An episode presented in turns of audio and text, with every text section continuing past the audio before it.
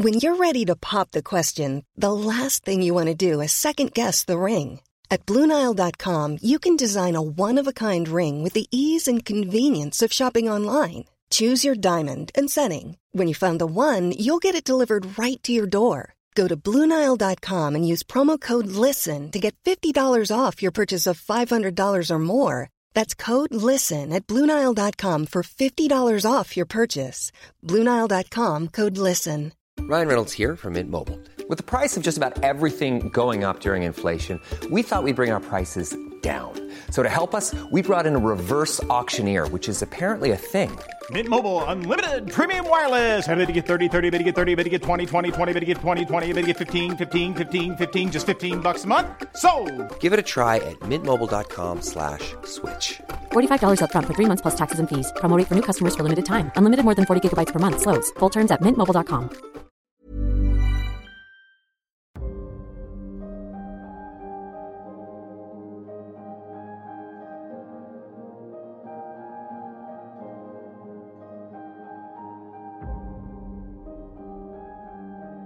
This episode contains distressing themes and is intended for mature audiences only. Listener discretion is advised.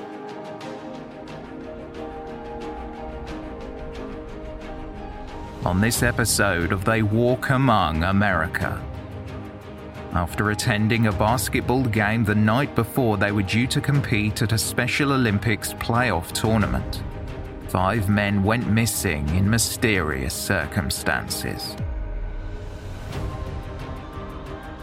Welcome to episode 24 of They Walk Among America, a joint production between the Law and Crime Podcast Network and They Walk Among Us, the award winning true crime podcast.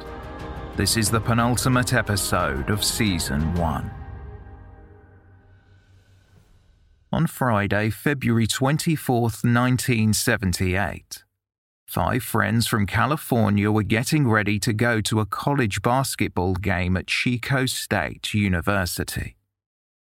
The group of men had been brought together by their shared love of the sport. All five attended the Gateway Project program, which had been founded in 1971. The boys, as they were affectionately called, attended services offered through the program such as therapy and counselling. They had also formed a basketball team called the Gateway Gators, and the friends were due to compete in a playoff game for the Special Olympics. Ted Weir was the eldest at 32 years old. He had intellectual disabilities. Ted's mother Imogen said that her son loved life and he loved people.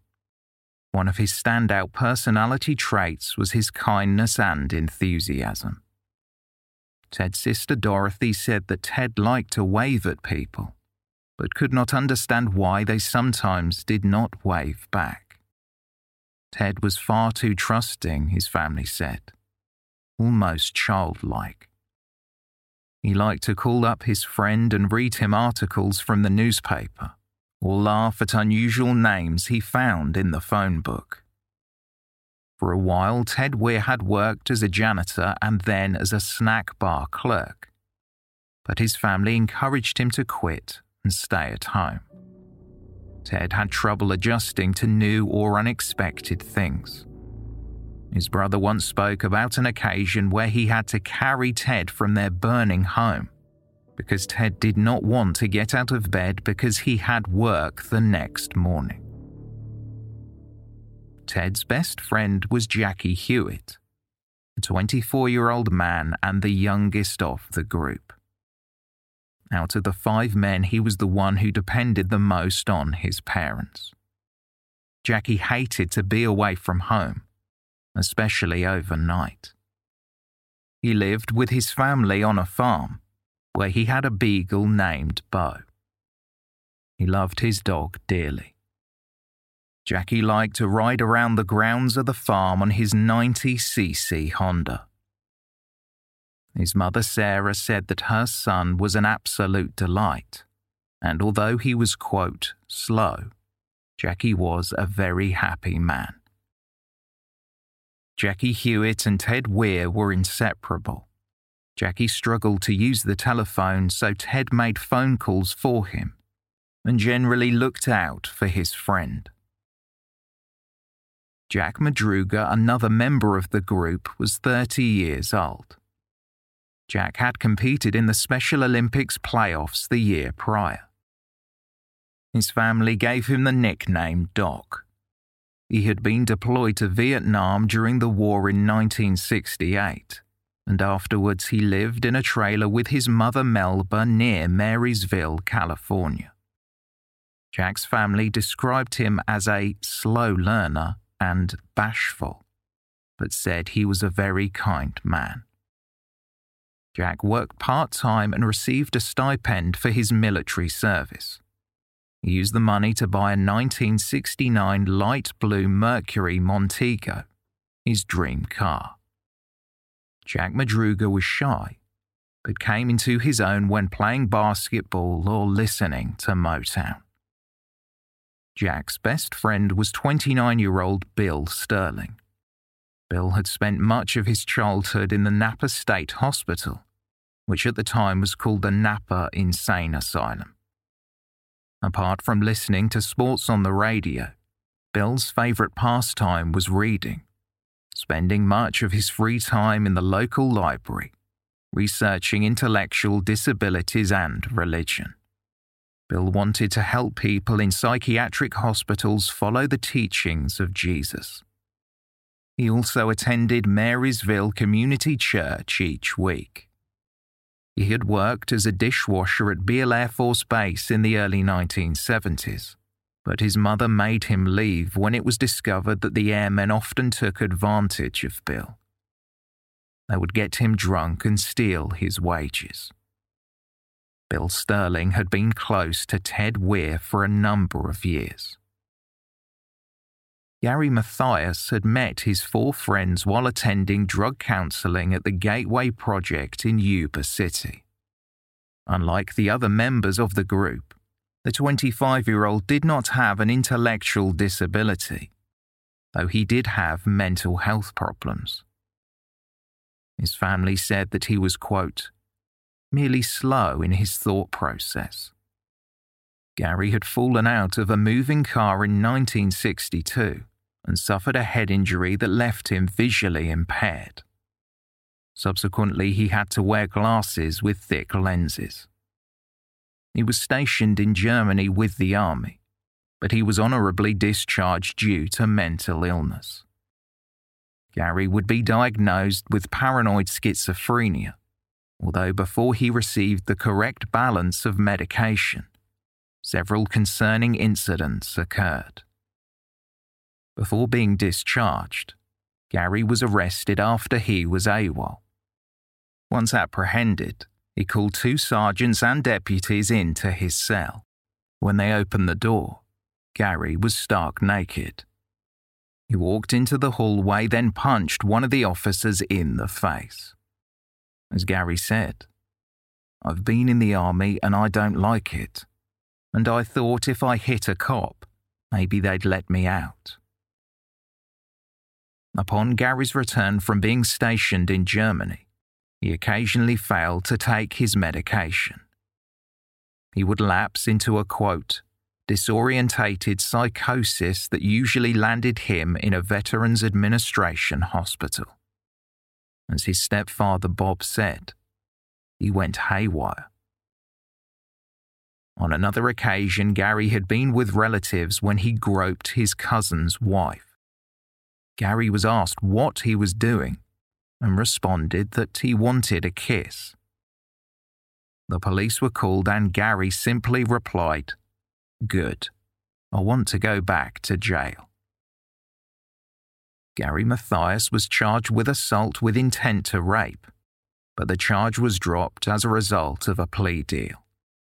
This was not his only run in with the law, and there were episodes of psychosis. Gary was arrested after he went to the home of a couple he knew after taking methamphetamine and Benzedrine. he began rambling about how he wanted to return a ring from Satan.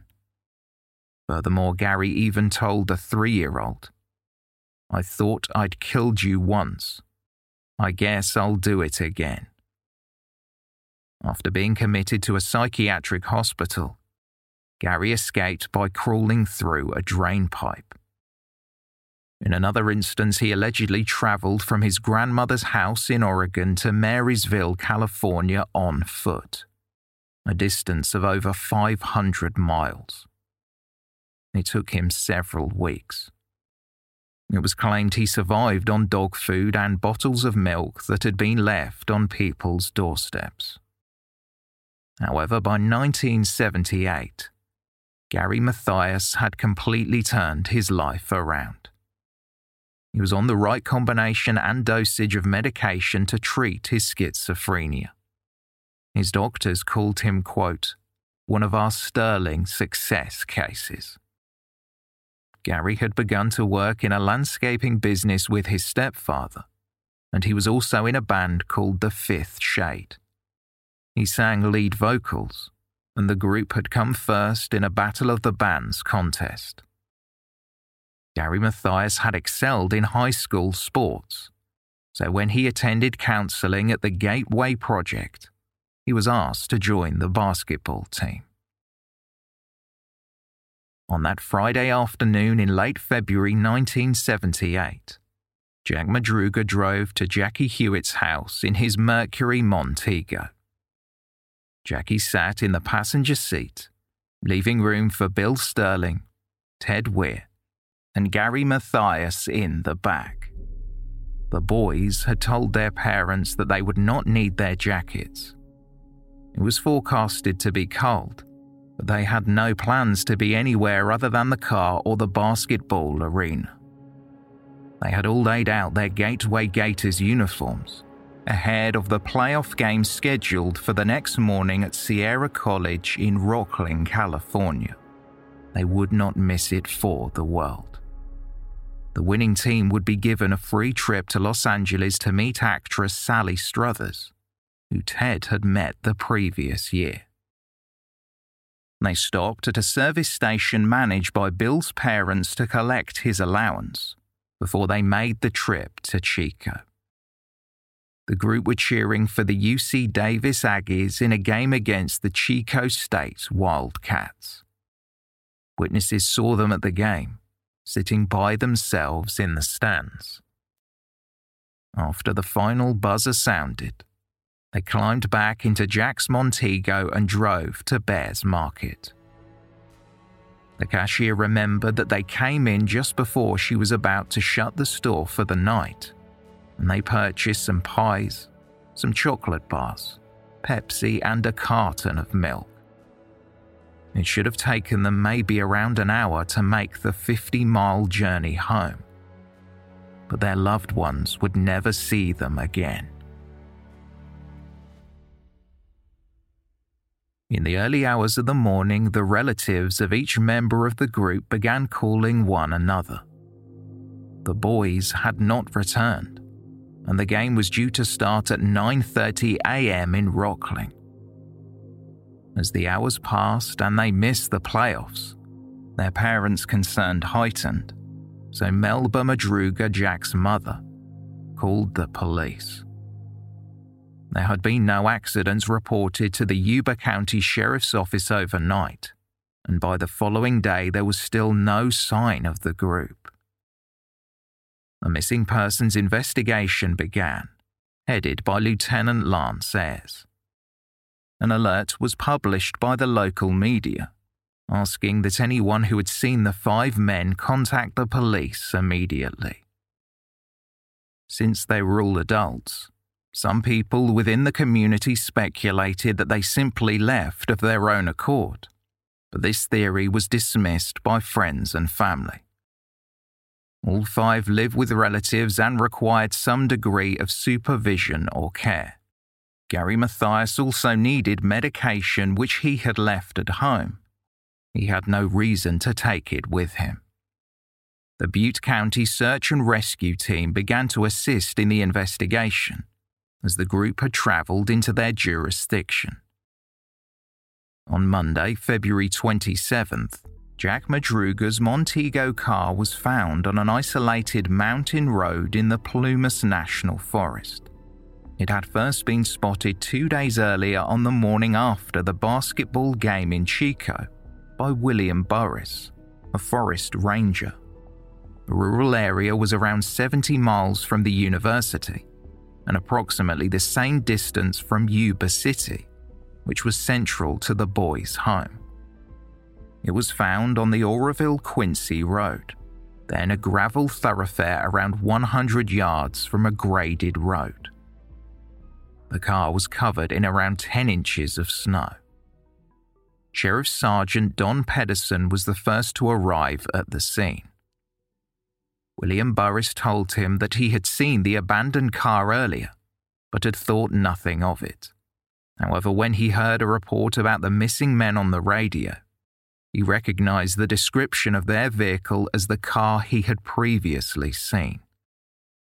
Inside the vehicle, police found a used game scorecard for the basketball match in Chico, which proved that the men had undoubtedly arrived safe and well before disappearing on their journey home.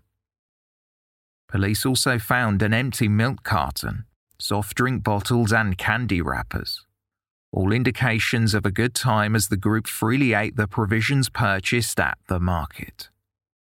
Although there had been a great deal of snow, at the time it would not have been difficult for the men to push the car if the vehicle had got stuck. The investigators were able to hotwire the Montego and saw enough gas in the tank to get the men home. The keys were missing, but other than that, the car appeared to be in perfect condition, even after seemingly being driven along uneven terrain in the dead of night. Jack Madruga's family couldn't believe that he would risk his beloved car on a road like that. The underbody sat low to the ground, and even the most cautious driver would be lucky to avoid scraping their exhaust on the jutting rocks. The police tried to understand if there would be any reason the men would go to such a remote location. Jim Sterling, Bill's father, said that they had been close to that area years prior for a fishing trip, but Bill did not enjoy it at all. In fact, none of the group were particularly fond of the outdoors, especially in an area they were not familiar with. If they had got lost on the way back to Yuba City, it seemed unfathomable that they would not have checked the maps that Jack had in the glove compartment.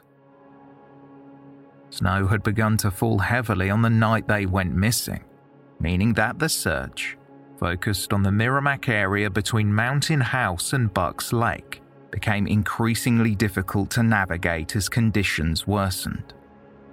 A blizzard brought in almost 10 inches of snow, so the 50 strong search team had to travel on snowcats, by air or with snow boots. A coordinated effort between Butte, Plumas, Yuba, and Sierra County authorities utilized canine units, and a California Highway Patrol helicopter surveyed the vast forested area. Jackie Huett's father and his dog Bo had joined the search almost immediately as had the rest of the missing men's family members. Yuba Sheriff Sergeant James Black said that they would try to mobilize all the reserves in the county if they could. The Sheriff's Department had set up a command post at Strawberry Valley. Bill Scott, an Oroville ambulance driver, also joined the group of volunteers with his four wheel drive ambulance so that if the men were found and needed medical assistance, he would be on hand. The area where the car was found was dotted with snow, predominantly surrounded by woodland. It was treacherous to navigate. Under Sheriff Dick Stenberg described the location as, quote, the worst you can get into. The police suspected that the men had followed a trail made by a forest ranger's snowcat, leading into the forest toward French Creek Canyon. The area was dotted with cabins, and the police hoped that the men could have been hiding out in one, sheltering from the oppressive weather. As news of the discovery was made public, another witness came forward to report that they had seen the abandoned car in the middle of the road at around 4 am on February 25th. This was less than 12 hours after the basketball game finished. When this witness had come across the car, fearing that it could cause an accident in the icy conditions, they pushed the vehicle to the side of the road.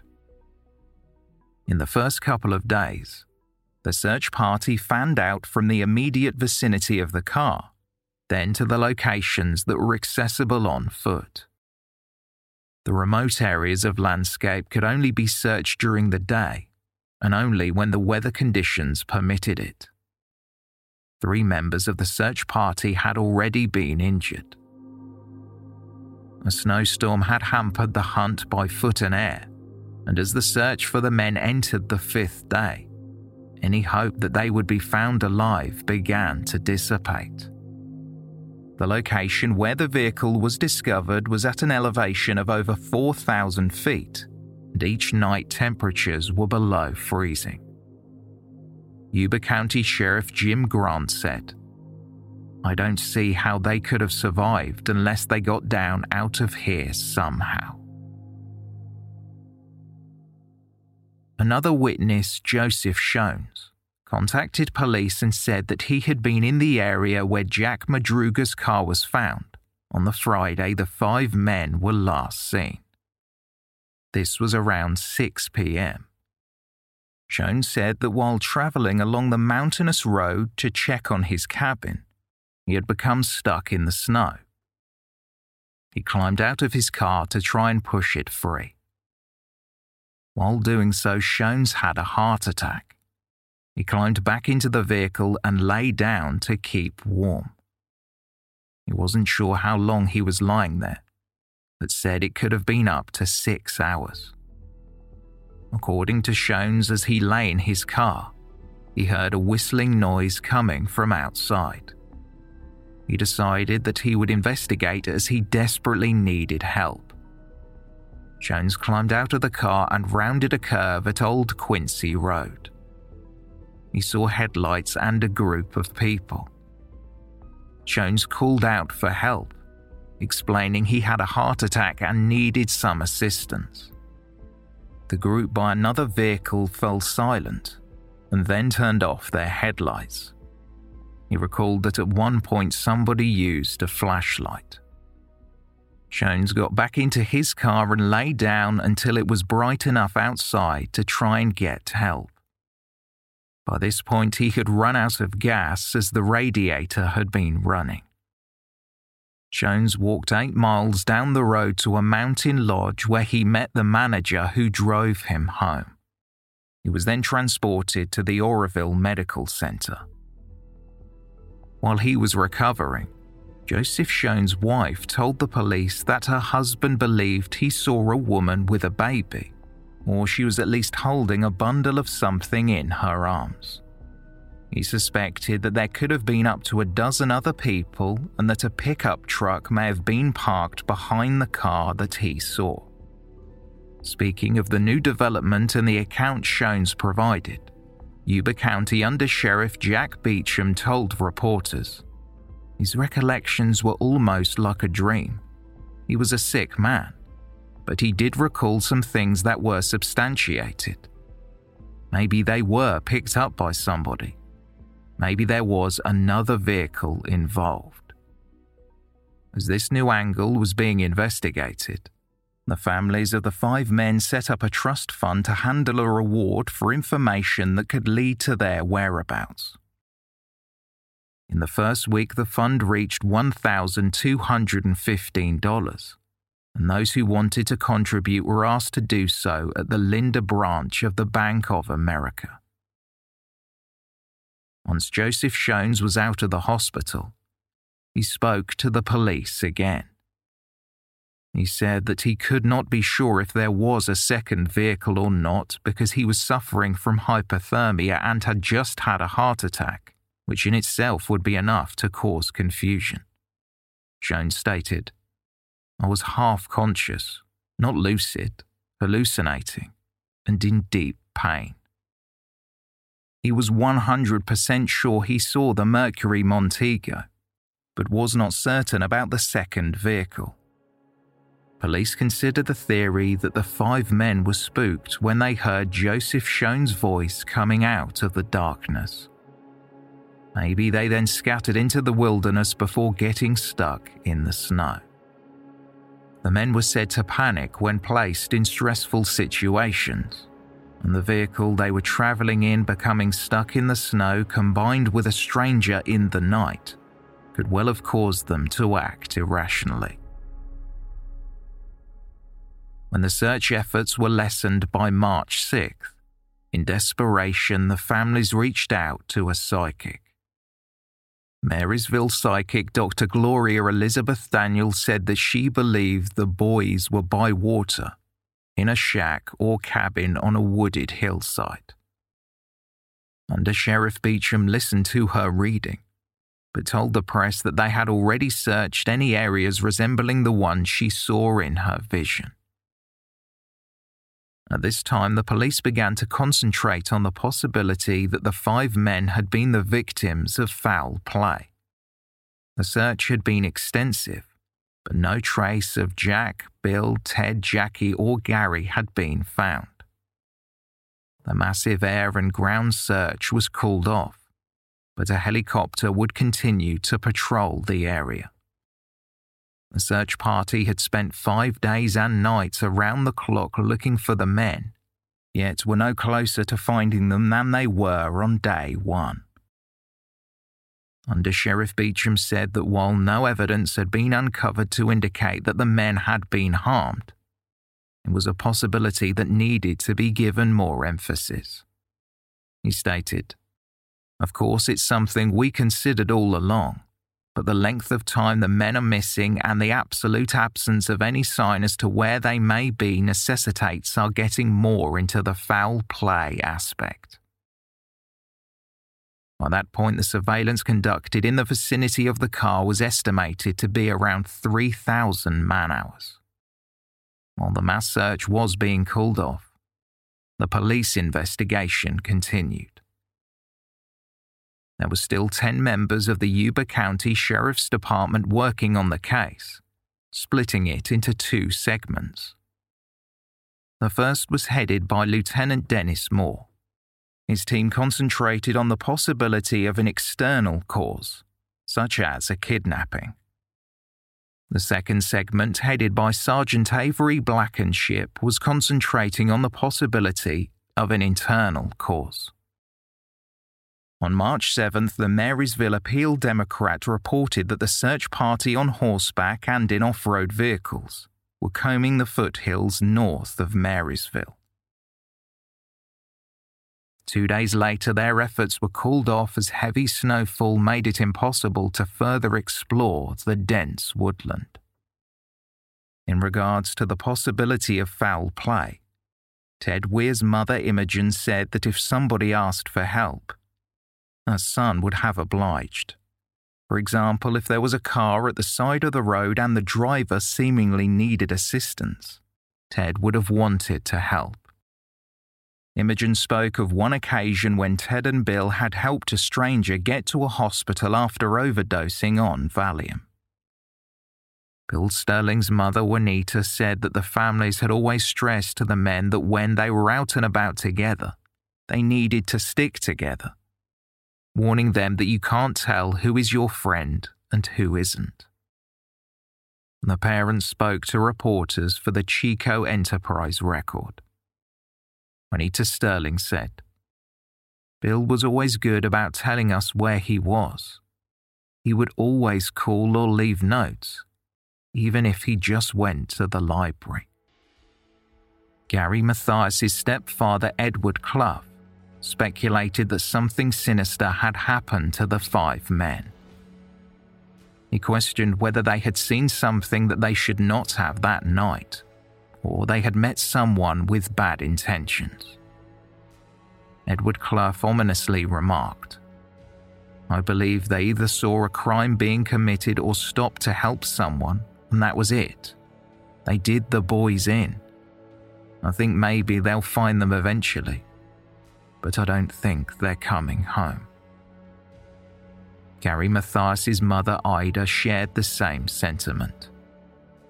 She revealed the one occasion when Gary had visited his grandmother near Corvallis, Oregon, and walked home. It was 500 miles. Gary's mother said, If he is physically able, he would be coming home right now. I'm convinced that where one is, the other five are. Gary won't be alone. After what appeared to be remnants of clothing was found on March 19th, Jack Madruga's Aunt Mary told the Sacramento Bee I think most of the parents feel they're dead or being held prisoner, and I know Jack never harmed a fly. He was always kind to his family. He was a fine boy. Jim During, who was a member of the Butte County Sheriff's Search and Rescue Squad, had been riding his motorcycle along a road just over a mile away from where the men's car was found when he came across a two foot long piece of gold cloth, which resembled the lining of a jacket. A search of the area turned up three more pieces. One was found almost half a mile from the men's abandoned car, while two more were found a quarter of a mile away. There was one on each side of the intersection of Four Trees Road. The pieces of gold coloured cloth were found tied to trees in a way that looked as though they marked a trail, but the group's relatives did not recognise the material. The families were concerned that the searches had slowed down, and Juanita Sterling said, If we don't keep it in the news, everybody will forget about it except us. The fact that the men had intellectual disabilities was repeatedly reported in the media with negative connotations. Under Sheriff Beecham had even said, quote, We've got to follow up everything. We wouldn't be so worried if they were normal, but all five in such a condition that they could easily be taken advantage of. This comment was made after reports came in from neighbouring Mendocino County Sheriff's Office that the men had been taken to a property in the area owned by Reverend Sun Myung Moon. Moon was a religious leader who originally came from North Korea and was criticized for his teachings and how he treated his followers. However, the lead went nowhere. In late March, the police had also found tracks that led from the Oroville Quincy Road down towards Soapstone Canyon. The canyon was extraordinarily steep and very treacherous. For the time being, it was too dangerous for the authorities to send a search party on the ground. Initially, a helicopter was dispatched to look for any sign of the men. Once it was safe, police eventually sent a team to search the canyon. They needed to use ropes and mountain climbing equipment, and from there the search party followed the creek towards Highway 70. But frustratingly, there were no signs of the men. Before the end of the month, the case was placed on the Sacramento Bee's secret witness program at the request of the Yuba County Sheriff's Office and the families. The chairman of the rewards committee explained that a $5,000 reward offered had indefinite terms, as it was not known if a crime had been committed. He said, We hope to get information which would result in the safer return of these men to their families but if they have been harmed, we would pay a suitable reward for information leading to the arrest and conviction of anyone who had victimized them. The families had also raised $3,500 in hopes of someone coming forward. Hope was quickly fading, but soon enough a promising lead would come in. As the investigation continued, a woman contacted police to report seeing some of the men in Brownsville on Sunday, February 26th, two days after they were last seen leaving for the basketball game. The witness told police that she saw two men sitting in a 1954 to early 1960s red Chevrolet pickup truck in front of Mary's Country Store. She identified these two men as Ted Weiher and Bill Sterling. Near the pickup truck, she saw a man in a phone booth, and she identified this man as Jackie Huett. Outside the phone booth, she identified a man standing nearby as Jack Madruga. She said that she did not see Gary Mathias. The clerk at Mary's Country Store would also tell the police that she had served Jackie Huett and Ted Weiher that same day. According to this eyewitness, she believed that Jackie and Ted had purchased burritos, chocolate, milk, and soft drinks. The clerk said that she could not be sure, but the other witnesses had come in to ask her if she had seen the missing person posters and whether she too had seen the men that day. It was noted that these sightings were reported after the reward fund poster was printed and distributed throughout the area. Nonetheless, Lieutenant Dennis Moore said that the sightings were credible and were being taken seriously. Jackie's brother explained that his sibling, quote, liked to eat anything he could get his hands on, so it certainly seemed like a plausible sighting. However, everything else reported was entirely out of character for the men. It was said Jackie would never have used a phone because he hated them. He was unable to dial one or even speak at length. His mind was unable to comprehend the concept of speaking to a person over a telephone wire. On the odd occasion Jackie did use the phone, he would speak two or three words and quickly hang up. The sightings gave the families hope, but each sighting failed to bring the boys home. Gary Mathias' stepfather voiced his thoughts to the Middletown Journal. He was no longer confident the men were alive. He said, I think they're either in the lake or six feet under brush somewhere.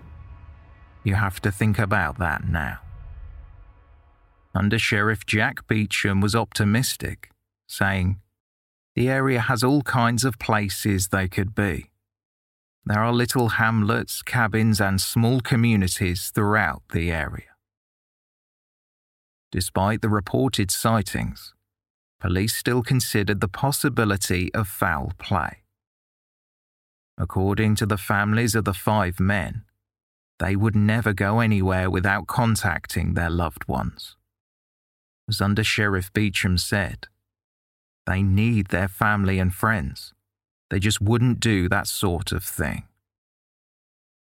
The families also did not believe that the group would have left their car and wandered out into the wilderness.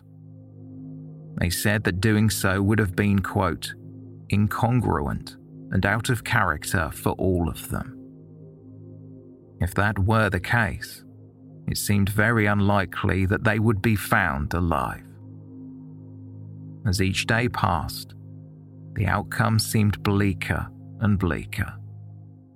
Jack Madruga's mother, Melba, said she did not believe that her son would have even driven up that isolated and rugged road, especially not at night, and he would never have abandoned his beloved car. She stated, I'm sure he would have come home directly from the game. There is no way he would have gone voluntarily into the mountains at night. All five men were afraid of the dark and Bill Sterling and Ted Weiher absolutely detested the cold weather and the outdoors. The men had disappeared in an area known as some of the roughest terrain in California, parts of which were only accessible on horseback, and some of which you could only navigate with a compass. Ted's mother Imogen would share her belief that the group had been abducted and were being held prisoner somewhere, potentially in Forbestown, which is a small hamlet approximately six miles away from Brownsville. There were several communes of young people living in the area. As a matter of fact, Gary Mathias had a friend in the Forbestown area. Ted and Jack's mothers had driven there in search for their missing loved ones and reported that they were met with hostility. Police would eventually make contact with this friend, but he said he had not seen Gary. Gary's father remarked that if Gary had been in the area, he would have made contact with this acquaintance. On May 24, 1978, the searches began again as the snow had started to thaw. Teams from three counties searched the Sierra Nevada foothills by air, horseback, and foot with the assistance of canine units. One of the dogs alerted to what was believed to be the scent of decomposition at a 14 foot snowbank near to where the car had been found. Police would return to the spot and spend 13 hours digging through the snowbank, but it turned up no evidence.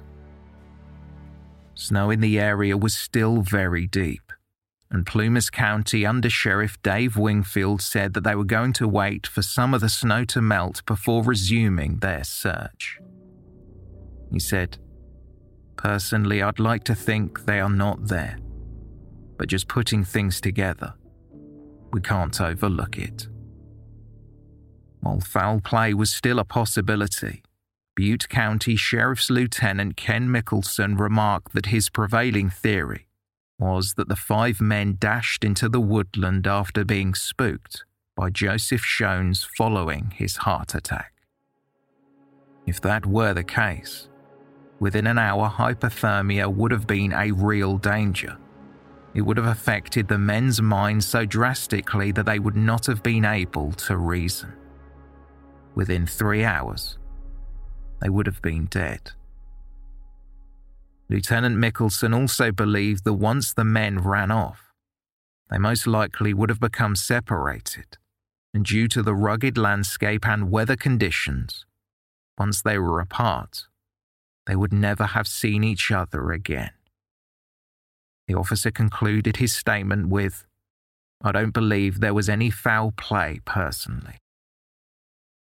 This was a theory that Under Sheriff Jack Beecham disagreed with. He said that it was completely out of character for the five men to even be on that road, which was in the opposite direction of Highway 99, the route that would have taken them home.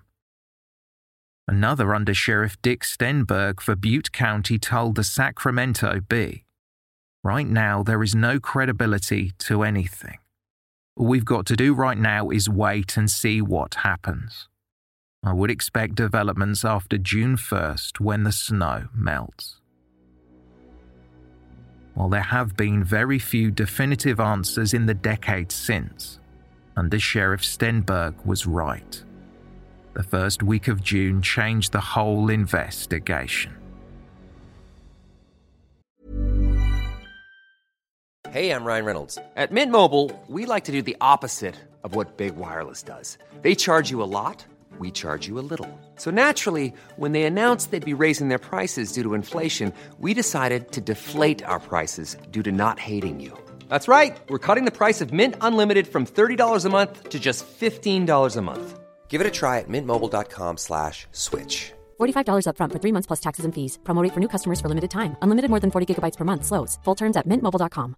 Quality sleep is essential. That's why the Sleep Number Smart Bed is designed for your ever evolving sleep needs. Need a bed that's firmer or softer on either side? Helps you sleep at a comfortable temperature? Sleep Number Smart Beds let you individualize your comfort so you sleep better together. JD Power ranks Sleep Number number 1 in customer satisfaction with mattresses purchased in-store. And now, save 50% on the Sleep Number limited edition Smart Bed for a limited time. For JD Power 2023 award information, visit jdpower.com/awards. Only at a Sleep Number store or sleepnumber.com. On the night of June 4th, 100 days since the five men were last seen, a decomposing body was discovered lying on the bunk of a 30-foot trailer. It was used by forestry workers in the summer operating in the Daniel Zink campground in Plumas County. Three motorcyclists had been en route to Bucks Lake from Oroville when snow and fallen trees forced them from the road as they travelled into the Federal Forest Service campground. The site was around a mile from the Oroville Quincy Road.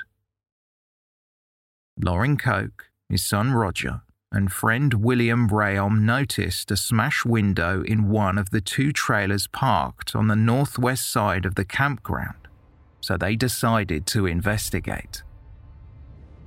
As they approached the trailer, a putrid smell reached their nostrils. When Roger peered through the window, he saw the body of a deceased man on the bunk. They backed away from the scene and contacted the police. After receiving the report, the search party and police embarked on the area, arriving at the trailer the following morning. It was a treacherous hike, and they needed to use chainsaws to cut their way through the fallen trees. When they arrived, they recognized the man immediately as Ted Weiher. He was wrapped up in sheets and blankets on a bunk in the trailer. His hand lay across his chest. His ring, chain, and wallet were found on a table by the bed. A search of the trailer turned up cases of C rations, cans of preserved food used by the military, spare clothing and blankets, matches, and an abundance of butane and firewood, which could have warmed the trailer for at least several days. However, the only source of heat found to have been used was a candle on the table.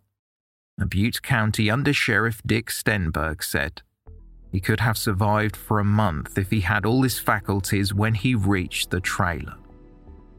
There were also three empty cases of C rations, which would have contained 12 individual meals, such as stew, cans of fruit, and crackers. A total of 36 meals had been eaten, but there was a lot left untouched. One of the tins had been opened with an Army P 38 can opener, which only Jack Madruga or Gary Mathias would have known how to use from serving in the Army. The C rations had come from an outside storage shed that had been broken into. There was also a locker in the shed that contained dehydrated dinners and cans of fruit. It was estimated there was enough food to keep all five men alive for a year. In another storage shed was a propane tank which would have provided gas and heat to the trailer.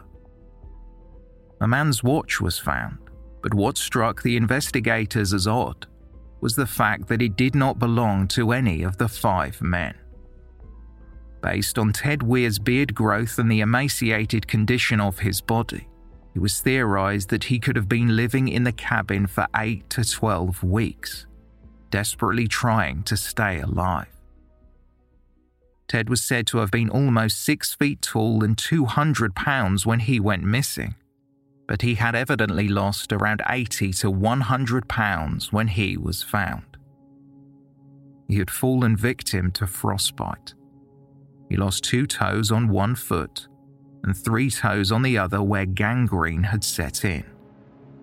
When he was found, Ted's shoes had been removed and his pant legs were rolled up above the knees, revealing signs of blood poisoning.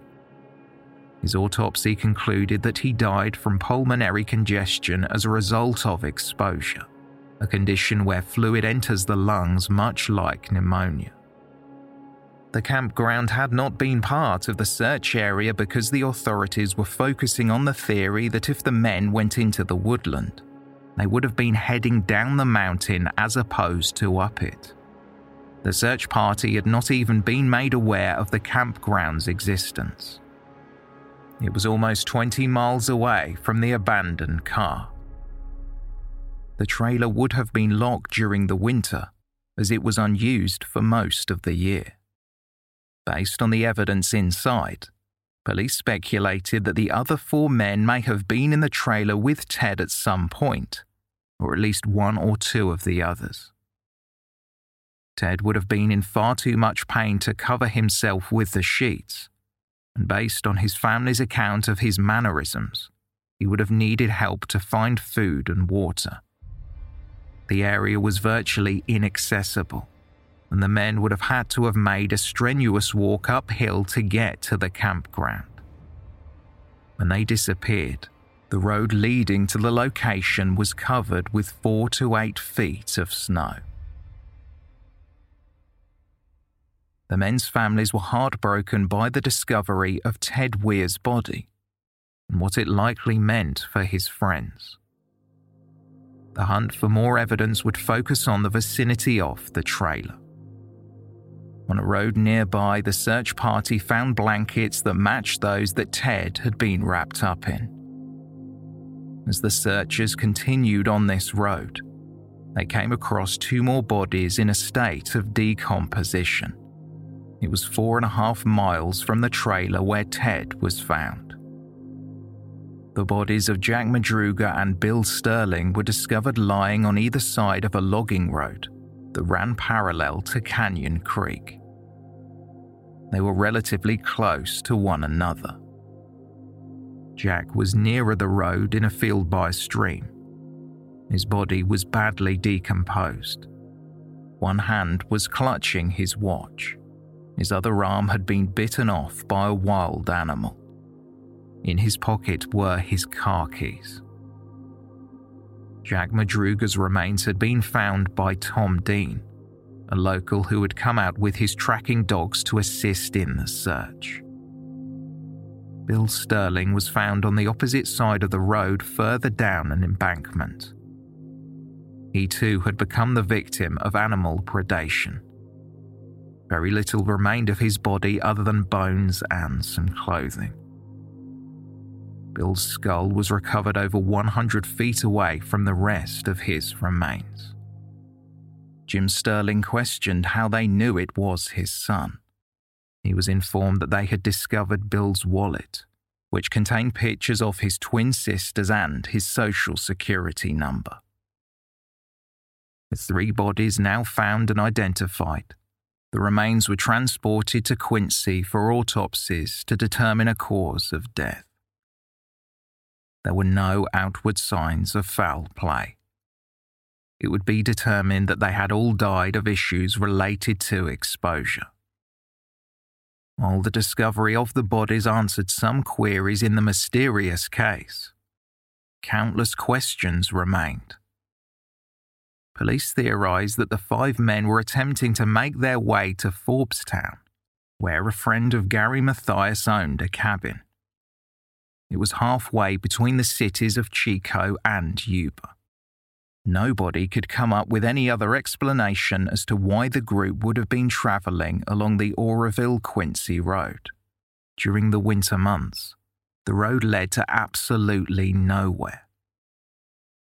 After the three bodies were discovered, the foul play theory was all but dispelled when the car keys were found in Jack Madruga's pocket. One possible explanation considered by the authorities was that somebody had coerced the men into the area, stole their car keys, and forced them to abandon their car and go with them. Lieutenant Mickelson said the most plausible theory in his mind was that the men decided to drive through Forbestown on a circuitous route to Marysville. They then likely missed the Forbestown road as they travelled up Olive Highway. It was a mistake that many drivers had made in the past. They possibly thought they were driving in the right direction and just continued on their route. As the police were trying to develop theories to explain the perplexing deaths, the search for Gary Mathias and Jackie Huett continued. The outcome, however, did not look good. It would have been almost impossible for experienced men to have survived in the cold wilderness for that long, never mind two inexperienced individuals who were not dressed to withstand the elements. A search party did find a potential clue northwest of the trailer a trail of blankets, a flashlight, and a cigarette lighter. Gary Mathias was the only one out of the five men who smoked. The discovery was made in the opposite direction of where Jack Madruga and Bill Sterling were found. Loved ones hoped that this would lead them in the direction of Gary Mathias and Jackie Huett. The following day, while carrying out a further search, one of Jackie's relatives came across human remains just two miles from the trailer. After dental record comparisons were carried out, the bones were confirmed to belong to Jackie Huett. Sheriff Deputy Dennis Forcino told reporters that it was likely that one of the men had collapsed and the others refused to go on without him. He said, As cold as it must have been, they probably just got tired and wanted to lay down and go to sleep. If you let yourself do that, well. When Ted Weiher's body was found, Jackie Huett's family knew that Jackie was no longer alive. The men were best friends and inseparable even in death. His mother Sarah said, It's like a dream, like a nightmare. I knew when they found Ted, Jackie would be nearby. Police were working on the theory that when the men had abandoned the car, Jack Madruga fell to the floor, exhausted and freezing. Bill Sterling, who was his best friend, refused to leave him, and the two men died there on the logging road police considered the possibility that Ted Weiher, Gary Mathias, and Jackie Huett continued uphill until they reached the trailer. Either Jackie died on the way or arrived at the trailer and then left at some point, only to perish outside. Based on this conclusion, police considered it most likely that when Ted died from exposure inside the trailer, Gary took blankets, a flashlight and a lighter and set off to try and find help. Ted and Gary were very close, and to see his friend die in front of his eyes would have been very traumatic and confusing for Gary. His shoes had been found inside the trailer. Since Ted's were missing, it was theorized that after Ted died, Gary changed out of his tennis shoes and into Ted's leather ones possibly because they were warmer and larger. Gary's feet had swollen from frostbite. The police called for mutual aid from 13 Northern California counties. Around 35 more people embarked on a continued search to find Gary Mathias. His stepfather thought that Gary's glasses could be found because animals would be unlikely to eat them. An intense and prolonged examination of the area would prove to be fruitless. The search for Gary Mathias was eventually called off on June 19, 1978. He was never found, only adding yet more mystery to a case that baffled the police and plagued the families from day one. Under Sheriff Beecham would later say, I have a total of over 50 years in law enforcement.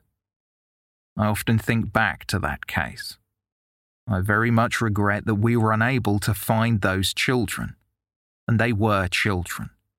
But I'm also convinced that we did everything in our power to locate them and find out what happened.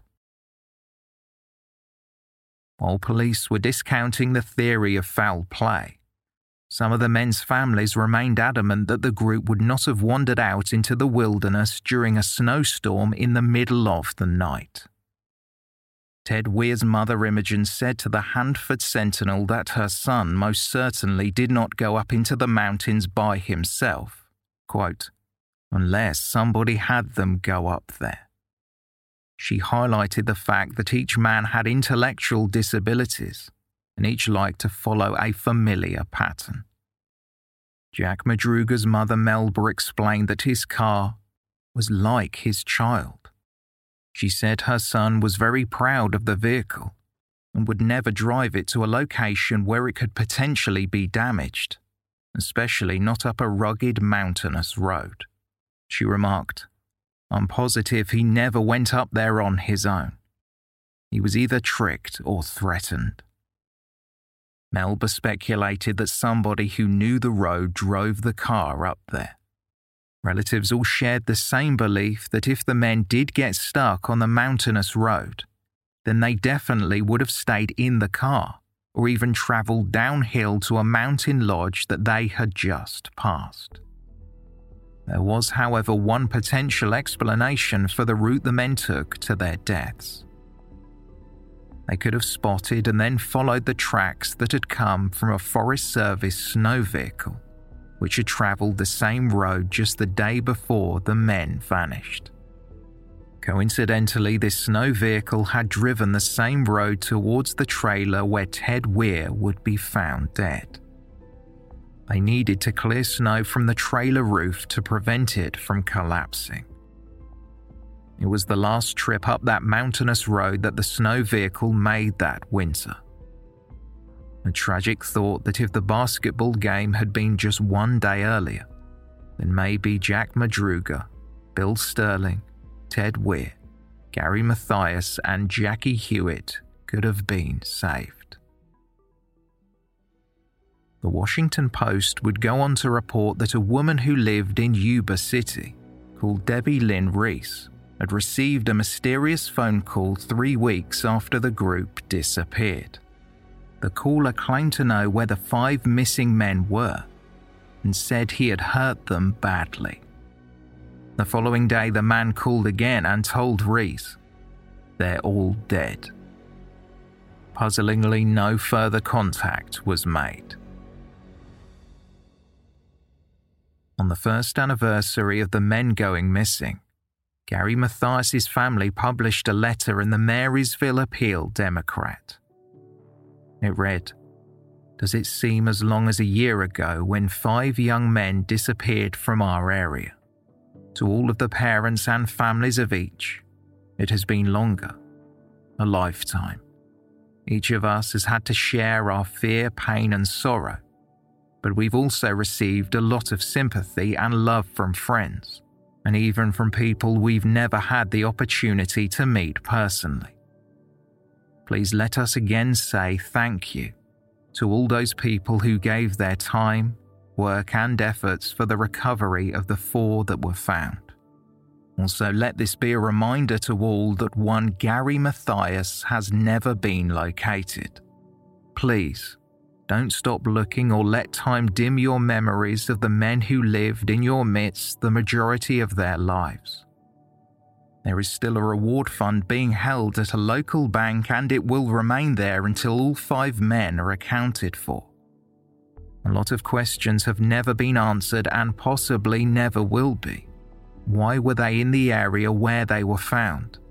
Was someone chasing them? Who was in the pickup seen parked behind the car? Why did they leave the car and wander off into snow when they could have easily driven back down the same road they drove in on? The car was not stuck in the snow as was reported. They each had some problems, but stupidity certainly was not one of them. Why did the Butte County Sheriff's Department refuse the help of the forest rangers to go to the trailer camp with snowmobiles in March? At least one and maybe others may have been rescued at that time. Questions, but no answers. Bitterness, some. Anger, sometimes. Bewilderment, always. When your son leaves home with friends to go to a basketball game, do you always put your arms around him? Give him a kiss and remind him how much you love him? You really should he may never come back to you. The letter was also signed by the parents of Gary Mathias, Ted Weiher, Jack Madruga, and Bill Sterling. Because Gary Mathias was never found, some speculation suggests that he might somehow be involved. Suspicion and blame have cast a long shadow. Gary had mental health issues, but by all accounts at the time, his mental health had never been better. If the stigma surrounding mental illness and disability in the news articles from the time can be used to estimate the public perception of the five men, then it's unsurprising that many think they had been forced or coerced to go to the remote area, or perhaps they had been chased there.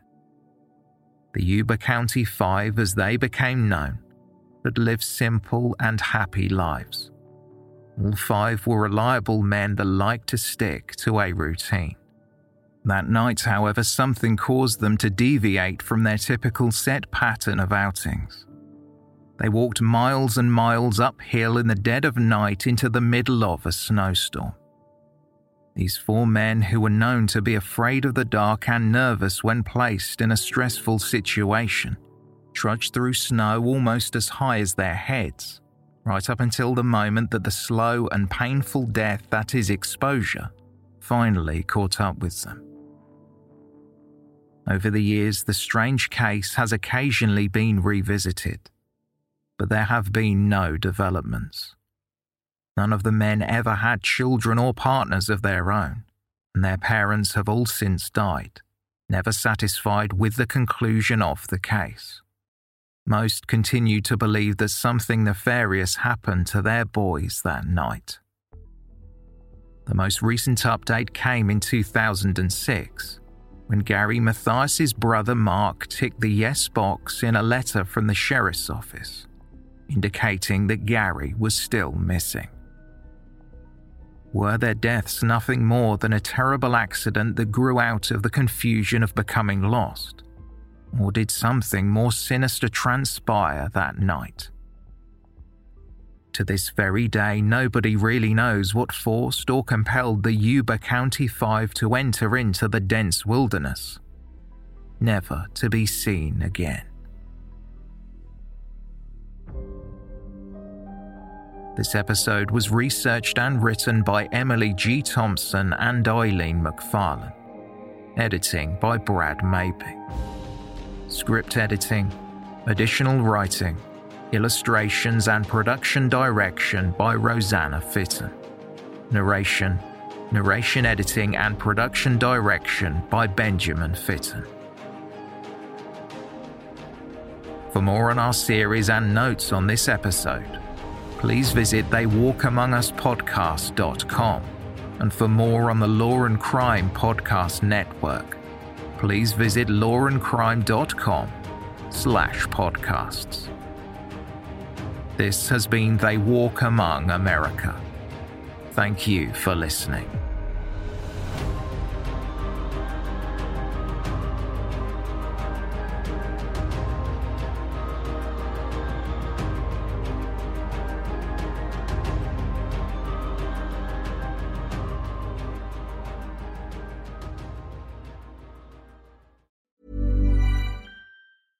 Small details are big surfaces. Tight corners are odd shapes. Flat, rounded, textured, or tall. Whatever your next project, there's a spray paint pattern that's just right. Because Rust new Custom Spray 5 in 1 gives you control with five different spray patterns. So you can tackle nooks, crannies, edges, and curves without worrying about drips, runs, uneven coverage, or anything else. Custom Spray 5 in 1 only from Rust-Oleum